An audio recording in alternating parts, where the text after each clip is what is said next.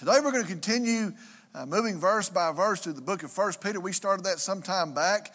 Uh, we're going to continue that today. In that, we are being shown how to live when the world is opposed to you. Uh, really, how to live when the culture is in opposition to you, and, and how to live going against the flow of a worldly life. And really, if we think about it, that is what we do, and that's what we're called to do as followers of Jesus Christ. We need to be very clear, we need to be upfront. Uh, there's only two ways. Uh, to live. There's only two systems, there's only really two ways of existence, and that is the world's way and God's way.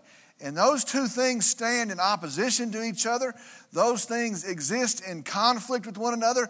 And very simply, those two things do not mix. Those two things, by definition, cannot mix. God tells us in His Word, the Bible says, you're either of the world or you're of God. And the Bible says, you can read 1 John, if you're of the world, then no matter what you want to say, you're not of God.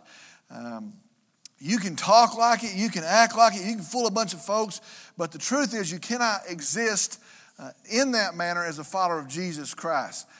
And yet, if you think about it, we're pulled, uh, even as Christians, to compromise. We're, we're pulled just to get along. And we're, we're pushed, as men especially, to operate in both of those systems. We want to have one foot in the world system, we want to have one foot in God's system, but the truth is that cannot happen for a follower of Jesus Christ. Uh, that's the context he's talking to in this letter. Uh, remember the people who received this letter uh, because of their faith in Christ. You know what? They, they put their faith in Jesus Christ. Because of that, they're being persecuted. Uh, because of that, they are hated. Uh, they are being beaten. They're being run out of their town, cast out of their town. Their families are disowning them. And to those folks, they're, they're now strangers in a, in a strange land. Uh, to those folks, Peter writes this letter to say, you know what, this is how you're going to exist. This is how you're going to live in a world that's opposed to you. And that's, that's the context. Today we're going to move into the second chapter. Uh, we're looking at 1 Peter chapter 2 today. We're going to look at the very first three verses of the second chapter. Listen as I read. Therefore, putting aside all malice and all deceit and hypocrisy and envy and all slander. Like newborn babies, long for the pure milk of the word, so that by it you may grow in respect to salvation, if you have tasted the kindness of the Lord. Let's see what, what Peter's saying here in our verses. Now, I'm going to start with verse 3, and I'll look at it first, and then we'll jump back up and look at the first two verses. First three, three uh, Peter says, If you have tasted of the kindness of the Lord. Now, what he's saying here is if you are saved, if you've put your faith in Jesus Christ. Remember at the end of chapter 1, uh, he tells us the Word of God is the seed that leads to salvation. That's why we preach the Bible, that's why we come back to the Bible. The truth is, Scripture, all Scripture, points us to Jesus Christ. Well, Peter ends chapter 1 by saying, the seed that leads to salvation is the Word of God.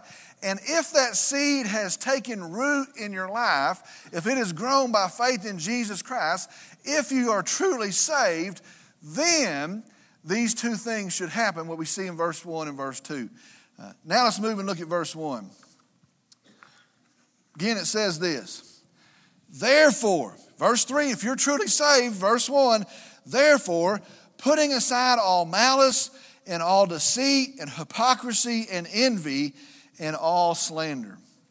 Here in the first verse, there's three, there's a list of things that as Christians we're to put aside. And I went back and, and looked at each of those words in the original language and got the, the original intent, the meaning of those words. Listen to what we're to put aside as Christians.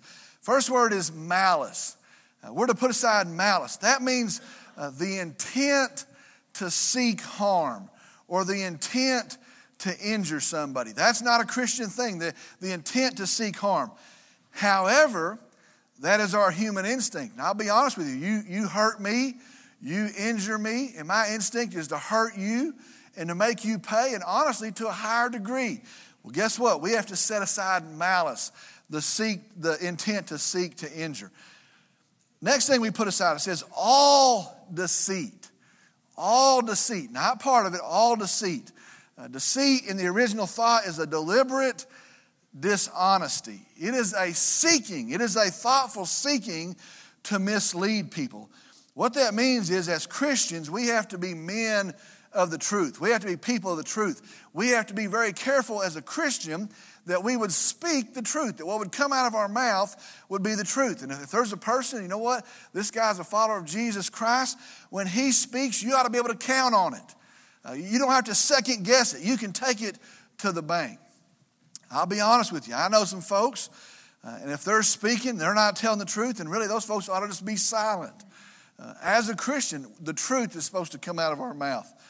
Next word it says is hypocrisy hypocrisy. It's really a picture that he paints here uh, a pretending, a faking. And, and in the context, it's a pretend piety. It's trying to act religious or trying to act uh, in a holy way. Or, or, or, also in the context, it's a pretend love. I, I pretend that I love other Christians. Uh, really, very simply, it's just trying to act one way, even though you're, you're honestly a different way. What that would look like today is, you know what? I've got my church life and I've got my church friends and I and I pretend to love these Christians and I and I come around and I say yes and, and I'm praying for you and we love you and we shake hands, but in our heart we have anger, we have resentment, and, and with our mouth it really isn't so. He's saying here, you know what, as a Christian, we're not to be fake. We're not to be pretenders. Let me just, let me just tell you a, a story, and, and, to me it's really pretty comical uh, as a preacher, as a pastor. Uh, I, I, grew up as a farmer. I intended to, to be a farmer. I worked uh, six years in the oil field when I was going to school to become a preacher.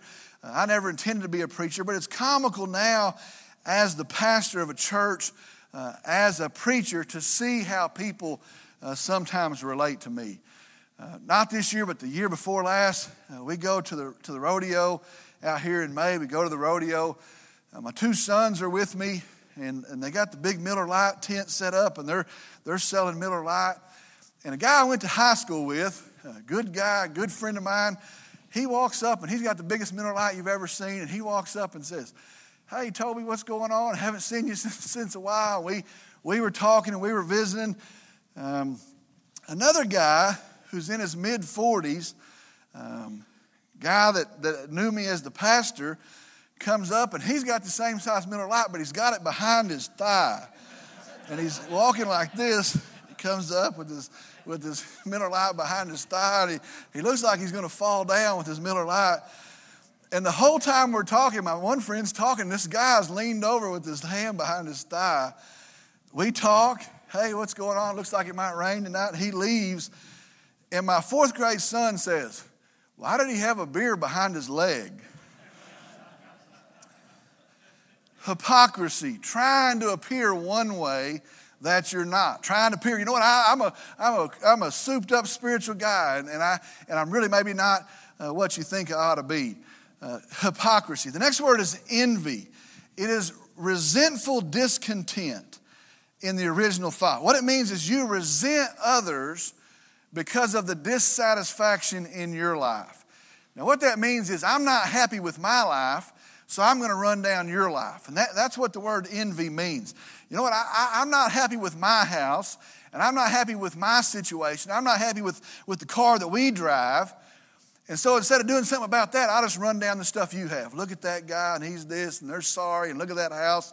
Um, really, it, it's a dissatisfaction with yourself that makes you resent somebody else. The last word in the list there is all slander. Means backbiting lies. It means a lie, a falsehood with the intent to tear somebody down. Think about some of the guys you know. And, I, and I'll just tell you if you find a man and he, and he speaks to tear some other guy down or some other person down, uh, they talk with the intent to tear people down. And that's how they talk. I'm going to tell you very honestly, that's not a person of character, and for sure it's not a person with the character of Jesus Christ. Peter takes that list of, of things there and he says, you know what, to live in a world that's opposed to us, we ought not look like that world. And so what he says is these things cannot exist in the life of a Christian. You know what? We're opposed to the world. We're going against the flow of the world, so we can't act like and we can't look like the world. These things cannot exist in the life of a Christian. That's the biblical truth. Now look at verse 2. Like newborn babies, long for the pure milk of the word, so that by it you may grow in respect to salvation. Verse 2 is a very interesting verse. It says this We are to grow in our Christian walk. If you've put your faith in Christ, you are to be growing in your Christian walk. You're to be growing as a follower of Jesus Christ. And as we grow as followers of Jesus Christ, it is then that we're able to put aside the things in verse 1. Now, here's the question So, how does that happen? You know what? I, have turned from that and I've put my faith in Christ, and these things I need to set down. Those things are my instinct. That's, that's how I'm wired, but those things I can no longer do. I'm not supposed to look like the world that I'm existing in. How is that supposed to happen? Get this today. We grow as Christians by longing for the milk of the Word. Now, what that means, what the picture is, like a baby craves milk a Christian craves the Word of God. My kids, when they were born, you know what? They came out, they showed up looking for some milk. Uh, we didn't have to say, hey, this is going to feed you and you're going to like this, and if you'll try this for a while, it'll catch on with you. They showed up looking for some milk. That's how we're supposed to be as Christians. We grow in our Christian walk when we crave the Word of God. Like a baby develops when it takes in milk, we develop when we take in the Word of God. Like a baby becomes mature when it drinks the milk, we mature as Christians when we take in the Word of God. And that is the process that Peter's telling us here as we start the second chapter. As we leave these things, you know what? It's not your willpower, it's not your resolve, it's the fact that you've left that, but you've now turned to the Word of God. Let me tell you two things. Let me show you two things here. First thing is this it is natural. It is the natural thing for a Christian. Just like that baby desires milk, a Christian ought to crave the Word of God. It is a natural thing for a Christian to desire to know and to read the Word of God. Now, let me just, let me just tell you very truthfully.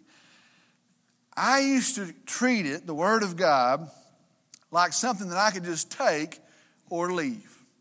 You know what? I go to church, I hear a message. You know what? I carry a Bible. I get back in my pickup, I throw it in the seat, and I'll pick it up next week as I go back into church next week. If I go back to church next week and I'm not baling hay somewhere, it's something I can take or leave. You know what? It's some good stuff, and I hear some good things in it, but it's not something that I would ever grab a hold of. And that's pretty much how I treat the Word of God until there was a point in my life that for whatever was happening in my life, I need to hear what God has said. And I need, I need to have God's direction in my life. My direction has screwed it up and has messed it up. And you know what? I need God's direction in my life. I, I've got a bunch of conflicting voices in my head and in my world. I've got a bunch of ignorant voices in my world. I need to hear the voice of God. And when that happened, I began to be consumed with reading the Word of God and hearing the Word of God and studying and knowing the Word of God. Let me tell you this if you're actually committed to living as a man who desires to honor Christ, to live as Christ, it is a natural thing to be drawn to the Word of God. Second thing is this the Word of God leads us to Christ. That's the end of chapter 1. The Word of God, from Genesis all the way to Revelation, points us to Jesus Christ. However, also, the Word of God leads us to grow as followers of Jesus Christ. You know what? I, I can start in Genesis and I can read all the way the survey of Scripture all the way to the end, and it's pointing me to Jesus Christ. And if I'm not a Christian, as I read that, I find out that I'm a sinner and I find out about God's grace. I find out about the only hope I have is not in ever getting good enough, but in a Savior that loved me enough to come and redeem me. It points me to Christ, but as a Christian, it also causes me to develop as a follower of Jesus Christ.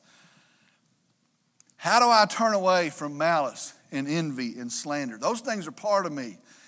How do I know how to raise my kids as God would have me raise my kids? How do I know how to treat my wife as I ought to treat my wife? How do I know how to stand as a man as, as God would have me stand in these days? How do I know where my hope is? How do I know how not to get distracted? How do I know what my purpose and my mission is? How do I know what honors God and what is a sin in God's sight? It comes alone from the Word of God. Listen to me today. The truth is this if you want to be who God called you to be, and I want to tell you, as you sit here today, God called you to be something. He built you to be something. We've been lied to that, you know what, our job is to pay bills and to fit in and to move through life and get somewhere and get inside of a casket. That's not the truth. God built you to do something, He built you to honor Him. You want to be who God called you and built you to be, and not some guy that just floats through life, not some sellout who looks like the world that exists in, but you want to be a godly man that your wife and your kids could trust in and point to. You have to consume and be consumed with the Word of God. Bottom line, God's Word changes us as Christians. Here's what I'll sum this up today is this. If you're here and you're not a follower of Jesus Christ, I want to encourage you, put your faith in Jesus. If you're here today, nothing else is going to matter until you put your faith in Christ. God's word is going to point you to Christ. You come find me, I'll tell you and I'll point you through the scripture to Jesus Christ. If you're not a Christian, put your faith in Christ. But I want to tell you the second thing is this if you are a Christian, put your mind and your eyes and your ears in the Word of God. He'll change you through it. Glad you're here today. Let's close in a word of prayer. I'll lead it.